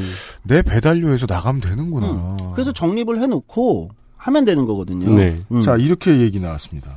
노동자의 개념을 인정하면 단결권이 보장되기 때문에 정치적인 힘이 어느 정도 주어져서 자신들이 문제를 직접 말할 수 있고, 아, 그리고 최소한의 사회적 보호를 보장해 주는 방법. 음. 그 다음에 노동권을 인정을 해주, 해줬으니까 임금체불을 방지하고 그 다음에 사대보험 정도를 낼 수 있게 해주면 그거는 누가 내는지는 정하면 된다. 네. 여기까지. 룰을 정하면 되는 거예요. 그리고 나서 그리고 나면 이제 그 노동의 형태가 또 뭐 직종마다 다양할 거고 하니까 거기에 따라서 그 다음에 이제 아까 이제 우리가 보통 일반적인 노동법에서 얘기되는 휴가 뭐 무슨 뭐 이런 거 있잖아요. 네. 노동 시간 그런 것들은 그 다음에 직종이나 산업별 특성에 맞게 고민해 가면 되는 거다. 음. 근데 자꾸 맨 뒤에 거를 뭐랄까요? 이것도 중요한 문제긴 한데 그거를 먼저 앞에서 얘기를 하면서 가면 사실 풀릴 게 안 풀린다고 생각하는 거예요. 음. 네, 그러니까 저는 이것도 순서가 좀 중요하다. 어, 우리가 밟아 나가야 되는 순서. 그리고 과연 맨 뒤에 거가 당사자들한테 더 시급한 걸까? 음. 아, 물론 그게 중요한 분들도 계실 수 있는데 네. 지금 우리 사회가 이 새롭게 출현하는 플랫폼 노동이라는 것을 어, 제도적으로 좀 대안을 해 간다면 저는 좀, 좀 전에 얘기했듯이 요런 스텝을 진지하게 빨리. 근데 앞에 두 스텝은 제가 볼 때는 어, 오래 걸리지 않을 네. 스텝이에요. 네. 생각보다. 예, 솔직히 말씀드리면 1, 2년이면은 대책을 세울 수 있다고 생각해요. 앞에 두 개는. 음. 맨 뒤에 거. 아, 연차휴가 어떡하지, 이 사람들. 이 사람들 노동시간, 장시간 노동 안 하게 하려면 어떻게 해야 되지? 이런 게 어려운 문제지. 앞에 두 개는 시급하게는 이거는 제가 볼 때는 크게 어려운 문제는 아닐 것 같다. 퇴직금과 해고 사유와 음. 휴가에 대한 문제. 이런 것들이 이제 어렵겠지만. 그거 가장 어려운 문제들은 네, 앞에 문제를 해결하고 근데 앞에서 이미 사대보험 같은 거를 보장을 해줌으로써 그러면 이제 노동자라는 인식이라든가 기반을 더 탄탄하게 다질 수 있으니까. 네, 그렇죠. 그렇게 하고 나면 저는 해당 노동자들을 다 무슨 뭐 근로기준법 노동자가 되기는 아마 미래에도 어려울 거라고 보여요. 네. 근데 근로기준법상 노동자만 그러면은 노동의 권리를 가질 수 있는 거냐. 제가 이제 자주 예를 드는 게 이제 독일 같은 경우에 노동법들인데. 네. 그러니까 이런 게 있어요. 그러니까 저는 뭐 표현이 좀 뭐 음, 적절하신지는 모르겠지만 한국의 노동법은 예. 법이 법이 되게 경직적이다라는 생각이 있어요. 법이 딱딱하다. 새로운 노동이 출현할 때 그걸 그 안으로 그- 잘 흡수를 못 해요. 그래서 저는 좀 이런 생각을 하거든요. 예를 들면 근로기준법 2가 있으면 안 되는 거냐. 그러니까 마지막 단계를 논의할 때 우리가 예. 1, 2단계는 제가 이렇게 단결권과 사회적 안전망, 예. 임금 체불 방지 요거가 2단계라면 3단계를 갈 때는 근로기준법 2, 즉 근로기준법에 새로운 챕터 같은 게 붙을 수도 있는 거 아니냐. 네. 예. 그래서 아 이 노동은 당신은 근로기준법 챕터 2에 해당하는 노동자입니다. 그래서 음. 이런 이런 이런 권리가 있고요. 당신은 근로기준법 챕터 3에 해당하는 노동자입니다. 네. 그러니까 이런 이런 이런 권리가 있습니다. 물론 이것도 위험한 부분이 있어요. 그렇죠. 기존의 사용자가 근로기준법에 기존 근로기준법에 있는 노동자를 일로 옮기거나 그렇죠. 그렇죠. 이렇게 악용할 가능성이 있단 말이에요. 네. 비정규직 양산의 내 뜻이 음, 그렇게 예. 했듯이. 맨날 출근하는 사람을 예. 그렇게 할 위험성도 있지만 저는 그거는 그렇게 악용하는 것에 대해서는 사법적 그러니까 뭐 잡아서 혼내야지. 예, 노동법원 이런 얘기가 지금 설치 이런 얘기가 국회에서 일부에서 되고 있는데, 그러니까 사법적 판단, 행정의 어떤 강력한 어떤 행정적 제재로 이걸 좀 막고, 행정부의 의지만 있으면 예, 강력하게 막고, 다만 새롭게 출연하는 노동자들을 어쨌든 노동권 보호가 시급하기 때문에 네. 어, 이런 챕터들을 만들어서 좀 법을 좀 유연하게 좀 넓힐 필요는 있지 않을까. 예. 이런 고민을 마지막 단계는 갖고 있어요. 물론 이거는 치열한 논쟁이 필요합니다. 그러니까 네. 왜냐면 어 조금 아슬아슬한 부분이 있기 때문에. 그렇죠. 예. 그러나 제가 계속 고민하는 건 그런 거예요. 그러니까 어 기존에 있는 체제로 그 제도로 다 집어넣는 것만이 꼭 대안일까? 그거를 기다리다가 또는 그그 경직성이랄까요? 그것 때문에 오히려 이게 굉장히 빠르게 변하고 새롭게 출현하는 것들을 보호하지 못하면 시간이 흘러가는 거에 대한 뭐랄까요? 어, 우울함? 안타까움? 네. 음, 시급함? 이런 게 좀 저는 개인적으로 고민이 많이 되거든요. 네. 그러니까 아마 플랫폼 노동의 출현은 제가 볼 때 이런 고민들을 우리한테 계속해서 안겨줄 거고, 네. 물론 이제 마지막 얘기한 제 3단계의 고민은 조금 차후로 넘긴다 하더라도, 저는 지금 우리 앞에 50만 명, 최소 50만 명이라는 규모로 출연한 플랫폼 노동자들에 대해서, 음. 어, 좀 빠른, 제도적인 어떤 그, 적어도 울타리는 만들어 놓고 논의를 하자. 음. 이런 거죠. 예, 울타리는 쳐놓고, 그렇죠. 여기 뭐 정글에다가 지금 갖다 놓고, 그렇죠. 준비 안 됐다는 이유로 그냥 내버려 두진 말자. 예, 그게 좀 시급한 것 같다. 이런 말씀을 좀 드립니다. 네. 어, 근로기준법이 있고 근로기준법은요. 어, 1장부터 12장까지로 구성이 되어 있습니다. 그 제목만 들어봐도 19세기에 나왔던 문제들에 대한 고민의 해답임을 알 수 있습니다. 1장 총칙이죠, 당연히. 2장 근로계약, 3장 임금, 4장 근로시간과 휴식, 5장 여성과 소년, 6장 안전과 보건, 7장 기능습득, 8장 재해보상, 9장 취업규칙, 10장 야 기숙사, 11장 근로감독관 등 12장 벌칙. 12장하고 1장은 일반적인 거니까 그렇다 치는데 네. 나머지들은 제가 뭐라고요? 19세기의 고민들에 대한 해답 같다고요. 음. 그러니까 13장을 만들지 말고 근로기준법 2를 만들면 어떻겠느냐. 음. 네. 저는 그런 생각도 하는 거예요. 무슨 네. 말씀인지 알았습니다. 뭐 고용보험도 아마 그런 측면이 있을 거예요. 그러니까 왜 이 플랫폼 노동 증가 때문에 그 유명하죠. 미국의 그 노동부 장관했던 로버트 라이시 음. 교수 같은 경우 그런 거를 소득보험을 그럼 이런 사람들을 위해서는 소득보험이라는 걸 설계하자. 음. 그러니까 고용보험이 아니라 소득보험. 그러니까 이 소득은 있는 거잖아 플랫폼 노동자가. 근데 이제 다음 연도에 소득이 기존보다 뭐 훨씬 급격히 떨어졌다. 네. 이러면 이제 기존의 적립 기금을 해놓던 플랫폼 음. 노동, 디지털 노동을 하면서 아까처럼 이제 적립해놨던 돈들에서 일정 최소한의 소득을 몇 개월간 보장해주는. 어, 솔깃하네요. 음, 나는 네. 이런 것도 괜찮은 방식인 것 저도 이 같아요. 소득보험 되게 인상적이었어요. 이게 음. 세금을 잘 쓰는 방식이겠구나. 아, 저도 진짜 그 생각이 드는 거예요. 예. 왜냐하면 그 내가 국가에다 잘해주는 일들 중에 하나가 노동이잖아요. 네. 왜냐하면 노동은 곧 납세를 의미하니까. 네. 음. 그리고 내가 납세를 했을 때 국가가 나를 위해서 해줄 수 있는 일은 고용과 관련해서는 음. 계속해서 세금을 가져가는 것밖에 없는 듯한 느낌이 들 때가 있거든요. 음. 아, 맞아요. 예. 그게 아니고 너 나한테 세금으로 쓰이는 복지가 고용이나 노동과 관련돼서 잘 쓰인다는 느낌이 받을 수 느낌을 받을 수 있는 가장 좋은 방법이 아닌가 하고 본 음. 거예요. 왜냐면 고용보험이라는 것도 전제는 내가 어딘가에 고용되어 있던 기간 동안 고용보험을 내야 되는 거잖아요. 네. 근데 최근에 이제 실업부조 도입을 한국도 하기 때문에 최초 실업자가 고용되어 있지 않던 사람도 받긴 하지만 네. 지금 아예 이 플랫폼 노동자들은 고용보험에 가입 자체가 안 되는 거니까 예.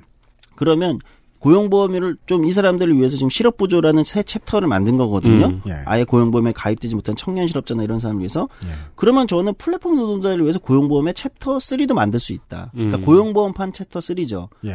어, 기존 고용보험 받는 사람들, 해고당한 사람들이 챕터 1. 음. 그 다음에 청년 실업자나 지금 이런 실업부조에 해당하는 사람들이 챕터 2. 그 다음에 플랫폼 노동자에 해당하는 사람들이 챕터 3.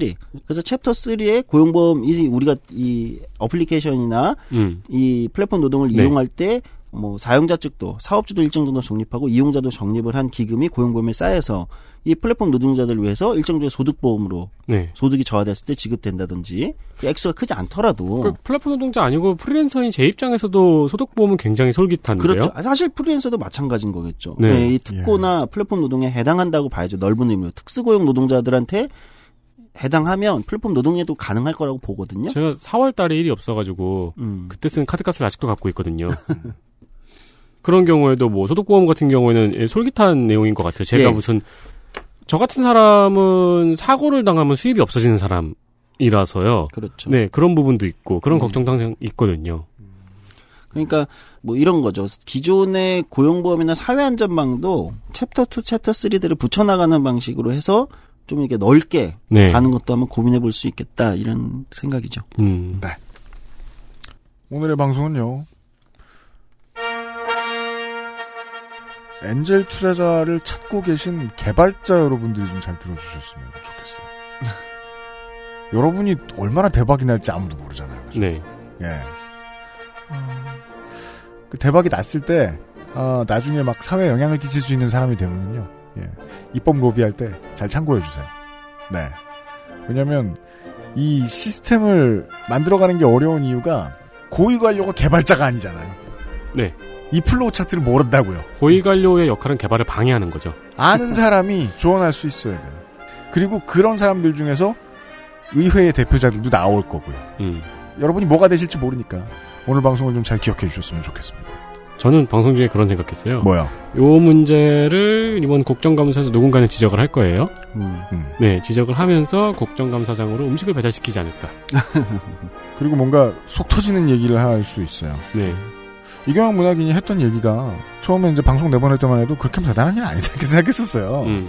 근데 한 달 뒤에 지면을 뒤덮고 사람들이 패싸움을 했죠. 네. 음. 그 패싸움이 한심했던 이유는 그거죠.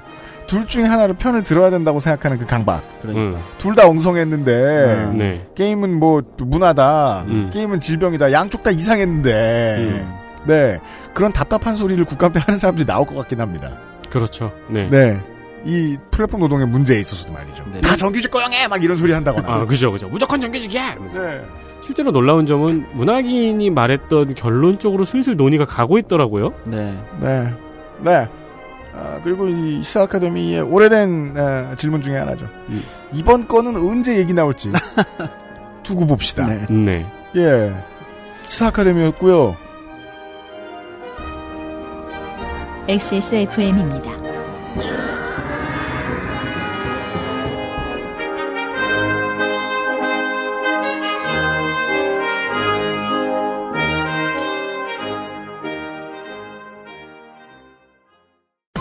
자체 교사 자격 시험을 통과한 선생님들만 수업을 진행하고 적은 학생 수를 유지해 수업의 질이 떨어지지 않는 전화 영어. Perfect 25.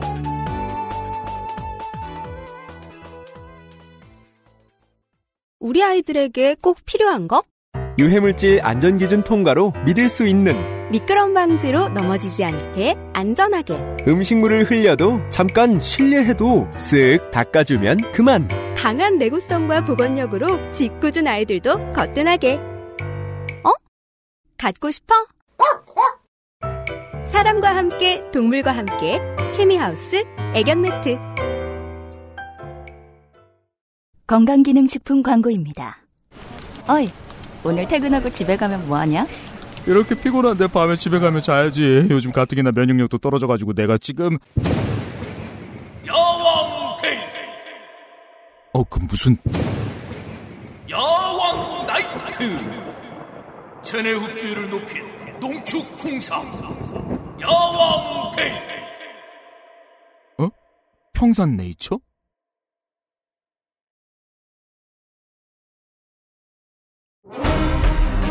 아스트랄 뉴스 기록실 뉴스 아카이브 2019년 6월은 주말이 다섯 번입니다. 네 번째 주말에 뉴스 아카이브입니다. 네, 이게 이제 뉴스 아카이브가 된 시대입니다. 왜요? 2015년 6월 22일 이카리 신즈가 제3 신 동경시에서 에바 초호기에 처음으로 탑승해서 제3 사도 사키엘과 싸워 이겼습니다. 이게 왜 뉴스 아카이브인데요? 왜요? 아, 이 기념비적인 일이 이제 기념비 적일 일이 그 과거가 됐잖아요. 왜 작품 제목이 생각이 안 나요? 에반게리온이요. 그죠. 그 신세계 에반게리온 처음 볼 때는 다들 어린 줄 알았는데 어, 이젠 보니까 누구죠? 저 이카리 유이가 77년생이래요. 중에서 40대입니다. 네. 네. 이대로 가면 네. 다른 뉴스는요. 2014년 6월 19일 전교조가 법의 노조 판결을 받았습니다. 고용노동부에서는 해직교사를 노조원으로 가입시키는 규약을 시정하라 명령을 했고 네. 그 당시에 정규조에는 해직교사 9명이 가입되어 있었습니다. 음. 이에 대해서 정규조가 받아들이지 않고 법원으로 가게 된 거죠. 네. 그리고 2014년 6월 19일 서울행정법원에서는 정규조의 패소를 판결했습니다. 정규조는 항소를 했고 그 고등법원에서는 해직자를 노조원으로 가입시킬 수 없는 교원 노조법 2조를 헌법재판소로 보내게 됩니다. 그래서 법률위원 심판을 제청을 했는데요. 2015년 5월에 헌법재판소에서는 8대 1로 합헌을 결정했습니다. 음. 이때 유일하게 반대 의견을 낸 재판관이 김희수 재판관이었습니다. 그랬죠. 네. 어, 그리고 이 2심에서도 전교조가 진 상황에서 법원 행정처에서 이 재판과 관련된 문서가 발견이 됐습니다. 즉, 이 말은 이 판결이 재판 거래 대상이었다는 의혹, 의혹이 반겨, 발견된 거죠. 음. 지금은 대법원 판결을 기다리고 있습니다. 같은 이유로 법의 노조가 되었던 곳은 전국노가 있습니다. 네. 공무원 노조죠. 네. 2009년에 해직자가 노조에 가입해 있다는 이유로 노동부에서 전국노를 법의 노조로 규정하고 그 이후로는 노조 설립 신고서를 계속 거부했습니다. 음. 결국 전공노는 2018년 문재인 정부에서 해직자를 조합원으로 인정하는 규약을 개정하고 다시 합법 노조가 됐습니다. 네. 어, 또 문재인 정부는 작년 말에, 작년 11월에, 올해 6월까지 ILO 100주년을 맞아서 전교조 법외노조 문제를 마무리 짓겠다고 발표한 바 있습니다. 어, 저희가 이 ILO 100주년 관련 소식도 전해드린 바 있죠. 그렇습니다. 어, 관련해가지고 여러 가지가 바뀔 것처럼 기사들이 많이 나가는데 실제로 바뀌었는지는 잘 모르겠어요. 음. 어, 정규조가 다시 합법유조가 되기 위해서는 그 삼권 분립의 3건에서 각각의 방법이 있습니다. 일단 대법원에서 합법노조로 판결할 수 있고요. 네. 그리고 입법부에서 이 교원노조법을 개정할 수 있습니다. 네.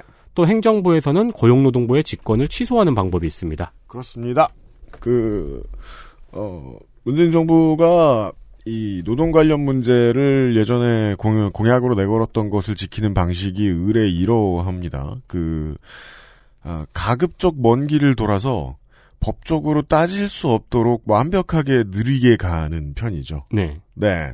그래서 지금 그 청와대는 이 저 뭐냐 전공노가 아니고요. 저 전교조를 합법 노조로 만드는 문제도 지금은 입법부로 가자, 입법부로 보내자라고 이야기를 하고 있죠. 네. 그리고 한국당은 어차피 지금 안 오는 중이라 국회에 국회에 그 윤석열 청문회 하러 잠깐 온댔는데 음. 지금쯤은 와 왔다 갔다 했겠네요. 네.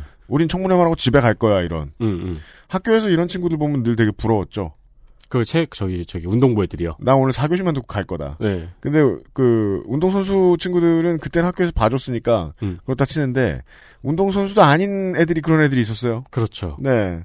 한국당이 그러고 있어가지고 지금 조금 저 느려질 것이고 어, 다만 올해 안에 하고 싶어 하긴 되게 하고 싶어 할 겁니다. 아이오로 때 아이오로 때문이라도. 네. 예, 사실상 아주 좋은 적기가 왔기 때문이기도 하고요. 이게 그 근데 문제는 어 보수의 트집 안 잡히기 위해서 천천히 가는 동안에도 이제 계속 투쟁을 해나가야 된다는 거죠. 음. 예, 조합 입장에서는. 네. 예를 들어 전공로에 이제 부당하게 해직당했던 양반들이 올해 복직을 했어요. 네. 예, 그것도 얼마 안 됐습니다. 이만큼 긴 기간을 돌아온 거죠. 근데 그게 이제 판결이 나기 전에 그저 뭐냐 복직이 판결 나기 직전까지도 계속해서 막 그 오체 투지하고 집회 엄청 많이 했었습니다. 네. 그게 좀 골치가 아플 거예요. 그- 그러니까 전공로 같은 경우에는 이 규약을 개정하면서 해직자들 전부 다 복직을 시키는 방식으로 해결을 한 거죠. 네. 그리고 이제 그 공공성을 가지고 있는 직장에 노조가 있으면 이게 보통 사기업들에 비해서 사회에 끼치는 영향이 훨씬 더 큽니다. 네. 이 점이 국내 언론에 잘 소개되지 않는 그리고 어 지- 진보 언론의 노동면에 잠깐 나왔는데 사람들이 그냥 안 보고 그냥 지나가 버리는 문제들입니다. 예를 들어 전공로 사례로 볼 것 같으면은요. 어, 국공립대학의 전공로 지부들이 있죠. 네. 최근에는 그 경상대학교하고 싸우고 있는 일이 있는데 교수회더러 평의회를 만들어서 학생 및 조교들하고 대화를 해라. 라는 이야기를 할 스피커가 필요할 거 아니에요. 음. 그걸 전공로 같은 데서 많이 해줘요. 음. 우리들이 많이 다룬 얘기만 하더라도 양승태 구속하라고 길에 나와가지고 계속 싸우고 있는 그 사람들 있죠? 보통은 전공로 법원 지부입니다. 네. 네. 이게 평판사들이 함부로 나설 수 있는 일도 아니고 네. 변호사들이 그걸 나설 수 있는 일도 아니거든요. 예, 이렇게 이 공공성을 가진 직장의 노조는 실제로 사회를 위한 목소리를 꽤나 많이 냅니다. 즉 사회에 시민 사회에 있어서는 편의 시설로서 톡톡히 톡톡히 역할을 한다는 거죠. 예, 아, 그 점을 좀 많이 보여줬으면 좋겠습니다. 언론이 보니까 생각나네요. 어, 그러고 보니까 군인 노조가 생기면 군인 노조도 전공로 소속인가? 따로겠죠? 따로 갈 것 같은데요. 제가 생긴, 보기에는 생긴다면? 네, 네. 네. 이제 상위에 민주노총을 두면 네. 뭘로 해야 되나? 민주노총 서비스 지부인가? 화섬 화섬 노조인가? 국방지부. 화섬노조에서 품겠죠. 화섬노조는 다 품으니까요. 식품도 어차피 중요하고 뭐 저 군대에서 남는 게 밥 먹은 거 말고 뭐 있어요? 식품, IT 뭐 네. 그러니까 뭐 전투 노조 새로 만들면 좀 이상하잖아요. 네. 전투도 안 하는데. 여튼 다음에도 노동 이슈입니다. 2000년 6월 20일 전국의 병원 의원의 92.8%가 일제히 문을 닫는 의료계 집단 폐업이 있었습니다. 네. 파업은 26일까지 6일간 진행됐고 대한의사협회 소속 의사와 병원 인턴, 전공의 등이 집단 휴진에 들어갔습니다. 종합병원에서도 응급실하고 중환자실을 제외하고는 외래 진료를 중단했습니다. 이 여파는 당연히 셌습니다. 음. 전국에 혼란이 왔고 병원을 찾지 못한 70대 노인이 숨지기까지 했습니다. 네. 요즘엔 이것도 에반게리오처럼 약간 아재 판별인데요. 그래요? 뭐요? 그 병원에서 진료 끝나고 약 받아가던 시절이 있었죠. 이거 이거 기억하면 그냥 다 아젠가? 저는 기억을 하긴 하는데. 네. 네. 병원에서 약 이렇게 주면은 아재고. 그렇죠. 그리고 그보다 더 이전에는 약국에서 한약 다리고 그랬어요. 그랬다고 하더라고요. 저는 기억이 나는데요. 그래요? 네, 약국에 한약 다리는 그 약탕기 있고 네. 뒤에 어. 그 약국 약국 그 시그니처 서랍장 있잖아요. 네, 아, 네. 아, apothecary. 네. 그거 어떻게 쓰는지 모르겠어요. 아무튼 약재상 그 가구. 그게 네. 최근에 약간 hip한 가구가 돼가지고 인기가 아, 그건 뭐 있었어요. 90년대 때부터 되게 좋은 그걸로 많이 불렸어요. 저 네. 뭐냐, 저 인테리어 템으로. 네. 그렇습니다. 어 그리고 동네 사람들이 모여서 수다 떨고 그래서 그 두 글자를 막 마음대로 막 쓰면 그런 상상 같은 거 해보신 분들 청취자분 많지 않으십니까? 그 약재상 가구 이렇게 쭉 해놓고서 뭐 힙합. 네, 덕질.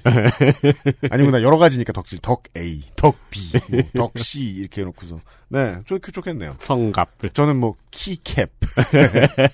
신발끈은 세 글자잖아. 발끈? 모르겠네요. 조던. 네, 그렇죠. 조던. 네. 어 그리고 그 시골 약국이나 밤늦게까지 하는 약국은 거의 병원이었어요. 음. 왜냐면 병원이 문을 일찍 닫으니까 밤 10시 아프면 약국 가가지고 진료받고 그랬어요. 아, 그렇군요. 네. 2000년대에 있었던 의약분업이죠. 네. 의약분업은 길고 치열한 싸움이었지만 사실 국민들은 의사와 약사의 밥그릇 싸움이라고 하면서 별 관심을 두지 않았습니다. 저는 그 관심을 가지고 오래 지켜봤던 게, 어, 본의 아니게. 네.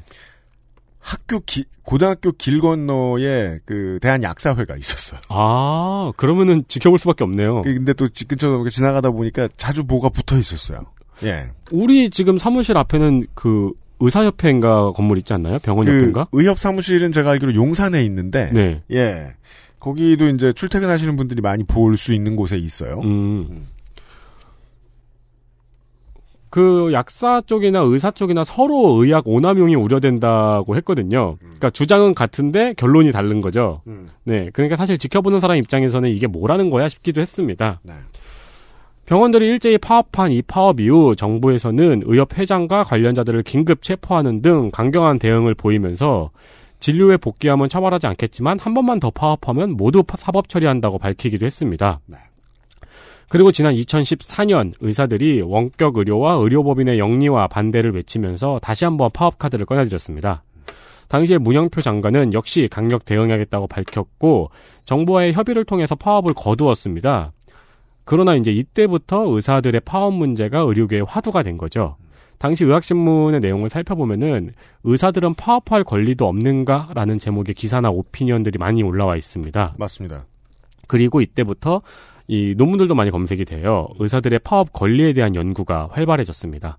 때로 어떤, 네, 말씀하세요. 어, 그리고 작년에도 의사협회하고 정부 사이에 갈등이 있었죠. 네. 최대집 회장님? 네. 당시에도 의협은 의사 파업에 대한 세미나를 열어서 전 세계의 의사 파업 사례를 나누기도 했습니다. 그러니까 즉 우리가 이 카드를 만지작거리고 있다는 신호를 보내기도 한 거죠. 그래서 그 다른 나라에 있는 의사 파업의 최근 사례를 한번 찾아봤거든요. 음. 그러니까 7시간 전 기사가 뜨더라고요. 그래요? 네. 17일 인도에서는 병원 내 폭력 방지를 요구하는 의사들의 파업이 진행됐다고 하네요. 한국도 비슷한 집회 있었습니다, 그죠? 네. 그, 최근에는 큰 파업 어디 있었습니까? 어, 르노 삼성 공장 같은 경우에 있었는데, 음, 청취자 여러분들 이제 기사 보셨던 기억이 나실 거예요. 경제지들이 벌떼같이 달려들어서 늘 준비되어 있던 그 레서피대로 그 파업의 정치적 성과를 방해하는 기사들을 마구 올렸죠. 네. 그 사람들이 집회를 어, 지지하지 않게 만들고 노조를 미워하게 만들고 성공적으로 늘 하던 대로 잘 처리해 주었습니다. 예, 저 경제지들이 그 역할을 해 주었어요. 음, 이게 무슨 소리냐? 이런 그 경제지와 보수의 프로세스에 갈려 들어가 본 적이 없는 사람들이에요, 의사들은. 음. 근데 박근혜 정부를 지나면서 드디어 깨어난 거예요. 상당수의 의사들이. 네. 어? 우리의 권리를 정치적으로 또 되찾을 방법이 있겠구나. 음. 우리는 연대하고 의사들이 나서야 되겠구나. 그래서 생각해 보자고요. 그 이게 무슨 검찰 개혁 이런 거랑 달라서요. 외부에서 메스를 들이댈 일이 아니에요. 의학 노동자들이 전 최전선에 나서야죠. 이런 네. 문제는. 그 그래서 아, 박근혜 정부 때 깨어났던 이 의협이 의사들이 어, 영리와 반대 선봉에 섭니다. 네. 실제로 중요한 역할들을 해내요. 그리고 이 탄압 프로세스를 처음 경험해보죠. 네. 이때 약간의 흑화가 진행됩니다. 금요일 시간에 얘기했죠. 시민들이 어느 정도 깨어났는데 이게 잘못 처리되면 이게 흘러가다 잘못되면 브렉시트처럼 된다고. 아몰라 다 문 닫아 다 싫어. 음, 음. 네. 상당수의 의사들이 이 투쟁이 실패하는 것을 지켜보 목도하면서 그러한 분노에 사로잡히게 된 경우들이 많은 것 같아요. 네. 네. 그게 이제 저런 양반이 의협 회장이 되는 결과로서 나타나기도 했고요. 그 실제로 이 영리화법인 그러니까 병원 영리화와 의- 그 원격 의료 반대의 그 집회에서 음. 실제로 이제 정부와 협의를 하면서 이건 제가 슬로우 뉴스에서 본 네. 음. 자료를 검사하다가 슬로우 뉴스에서 본 내용인데 진- 정부와 협의를 진행하면서 실제로 얻어낸 거는 영리화 반대나 원격 의료 반대가 아니고 음. 의료 수가를 조정하는 협의회의 구성을 바꿨거든요. 네. 의사들에게 약간 유리하게. 음, 음, 그러니까 실제로는 그걸 얻어낸 거예요. 네네네. 그렇습니다. 음, 그게 말이에요. 예. 어, 시민들과 의사들이 함께 잘 될 길이 있다라는 믿음이 점점 더 옅어지는 것 같아서 그 어떤 상당히 많은 노동운동에서 늘 걱정해야 될 문제 문제거든요. 우리의 투쟁이 결국 그 사회 전체를 나아지게 하고 우리도 살릴 수 있을 것인가? 음. 그게 반대가 너무 높아지면 이상해집니다. 이게 이제 시- 성공 실패와 무관하게 네. 의협이 상당 부분 그런 그 고민을 겪고 있는 것 같고 그렇 다면 더더욱이 이제 주변에서 이거 이런 그 잘 아는 조직가나 이 농우를 잘 아는 사람들 혹은 정당들에서 도움을 줘야 되는데 그냥 고립무원인 것 같다는 생각이 정말 많이 들고 그래서 이제 화났다고 화를 내면 경제지들이 들러붙어가지고 이제 저 본때를 보여주고 네. 네. 그게 이제 그 네티즌님이 해줬던 얘기죠. 고임금 전문직을 기꺼이 버리는 프로세스. 음. 네. 여기에서 의협이 잘 살아남아줘야 되겠다. 네. 예, 이런 생각이 듭니다. 마지막입니다. XSFM 창사 5주년 기념 전두환 타서전과 관련된 뉴스입니다. 네, 이거는 저 목요일 순서에 붙이는지 해야 되겠어요. 아, 그래요? 앞으로는요. 음. 1980년 6월 18일 중앙일보의 기사를 읽어드리겠습니다. 아, 김송성우와 윤세민의 대결이에요. 아, 죄송합니다. 뭘 죄송해. 이미? 네. 계엄사, 벌, 벌써? 계엄사령부는 네. 지난 5월 17일. 아, 그냥, 해. 계엄사령부는 지난 5월 17일 온 국민의 지탄을 받아왔으며 시대를 대표하는 사회 악, 정치 악이라 할 수 있는 권력형 부정축제자 10명을 수사 당국에 연행하여 그동안 집중 수사를 그동안 집중적인 수사를 전개하여 왔다. 이 기사를 주- 밑으로 조금만 내리면은 권력형 부정 권력형 부정축제자의 현황으로 김종필 216억 4억 6,048만 원, 이후락 194억 3,510만 원, 이세호 111억 5,100만 원, 김진만 오랜만에 듣는 이름이네요. 네. 103억 3,706만 원 등 박정희 때 주요 인물 10명의 이름과 그리고 그 뒤에 한 명씩 자세하게 재산 내용과 부정의 내용을 밝히고 있습니다. 네. 전두환이 5.17 이후에 국보위를 설치해서 가장 먼저 했던 공무원 숙정 작업이었습니다. 네, 첫 시간에 나왔던 얘기입니다.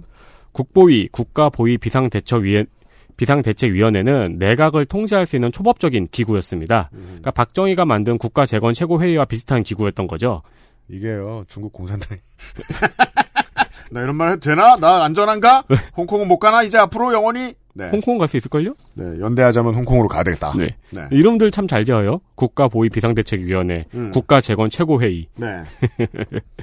그리고 이제 여기에서 공무원 5,490명에 대한 숙정, 그리고 국영기업 및 공기업 직원 3,111명에 대한 숙정 작업도 했습니다. 네, 설명드렸죠. 숙정이란 뭐 숙청 비슷합니다. 결과적으로는. 그렇습니다. 네. 약간, 약간 유한 단어? 네, 정화시킨다고 네. 얘기하죠. 음.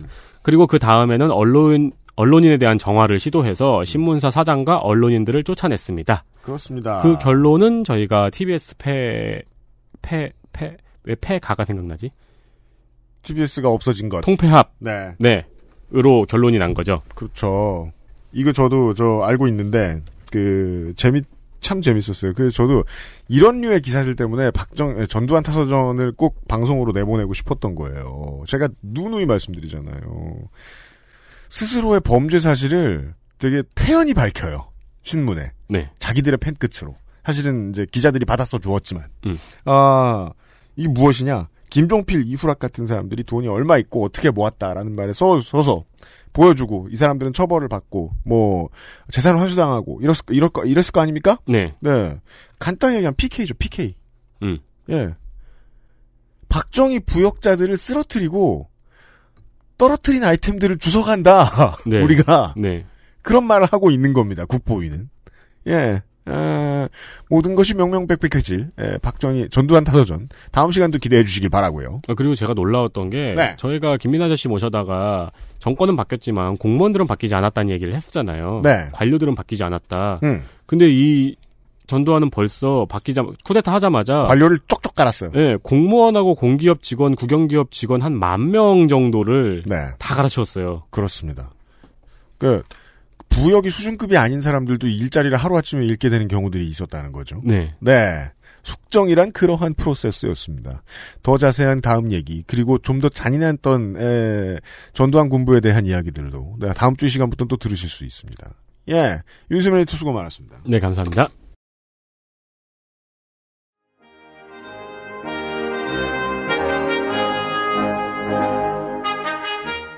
네, 청소라는 건요 실로 종합예술 이죠. 인테리어하고 비슷해서요. 내 삶을 정확히 알아야 훌륭한 결론을 기대할 수 있습니다. 네. 엄마가 저한테 설거지하지 말라는 이유죠. 예를 들어 내가 조성주 소장이야. 내가 막 스무 살 때 대학 다닐 때부터 막 호더야. 응. 뭘 치울 줄을 몰라. 네. 막 맥주병 페트가 닫힐 때까지 담배꽁초 집어넣는 그런 놀라운 사람이야. 그거는 무한히 들어가잖아요. 예, 세상 한심한 그런 사람이야. 프링글스 통 같은 거. 예. 그 TV장 위에 뭐가 막 쌓여 있어요. 음. 근데 TV장 위에 이 쓰레기들을 한꺼번에 치울 수 있는 계기는 언제 생기느냐? TV 컨텐츠를 볼 수 있는 플랫폼이 바뀔 때입니다. 음, 네. 내가 넷플릭스를 봐야 되겠어. 지원을 안 해. ETV가 지금 지원을 안 해. 혹은 뭐 인터넷에서 여기서 쓰는 걸뭘 써야 되겠어. 그래서 네. 내가 파이어스틱 TV를 샀어. 음. 파이어 TV 스틱을 샀어. 그것만 해도 어, TV장 전체를 다 치우고 싶진 않아요. 네. 근데 내가 애플 TV를 샀어. 혹은 그전에는 데스크탑에서만 게임을 하다가 full 삼위일체를 이뤘어. 그게 뭔지 아시죠? 네. 플레이스테이션 막 엑박 360 막 Wii 요즘은 Wii 아니죠. 아무튼 이걸 다 샀어. 음, 스위치. 예. 드디어 청소를 거네. 그렇죠. 네. 왜? 청소를 안 하면 그 플랫폼을 갈 수가 없어요. 음. 예. 그 플랫폼으로서 내, 삶, 내 삶이 나아질 것도 분명히 알겠는데. 음. 네. 그런 청소를 하는 과정을 어떻게 해야 되겠느냐에 대한 제언이었습니다. 네. 네. 우선 그동안 누적시켜서 그냥 내버려뒀던 사람들의 삶을, 삶을 한꺼번에 정리할 마음을 가지고 멀리 봐야 되겠다. 예. 이런 말씀이었어요. 음. 예. 시사아카데미를 꾸며드립니다. 이번 주말에 그것은 알기 싫다였습니다. 네. 조성수 소장과 함께 인사드리죠. 윤세민 에디터하고 유승균 PD였고요. 다음 주에도 전두환 타서전으로 다시 인사를 드리면서 시작을 하도록 하겠습니다. 들어주셔서 감사합니다. 다음 주에 감사합니다. 뵙죠. 안녕히 계십시오. 그런 분도 계시면 좋겠어요. 뭐야? 머리 세팅 잘해주시는 분. 뭐요? 왁스로 머리 세팅 잘해주시는 분. 아침마다 오셔가지고. 나올 겁니다. 네. 준비를 철저히 해야겠습니다. 네. XSFM입니다. I D W K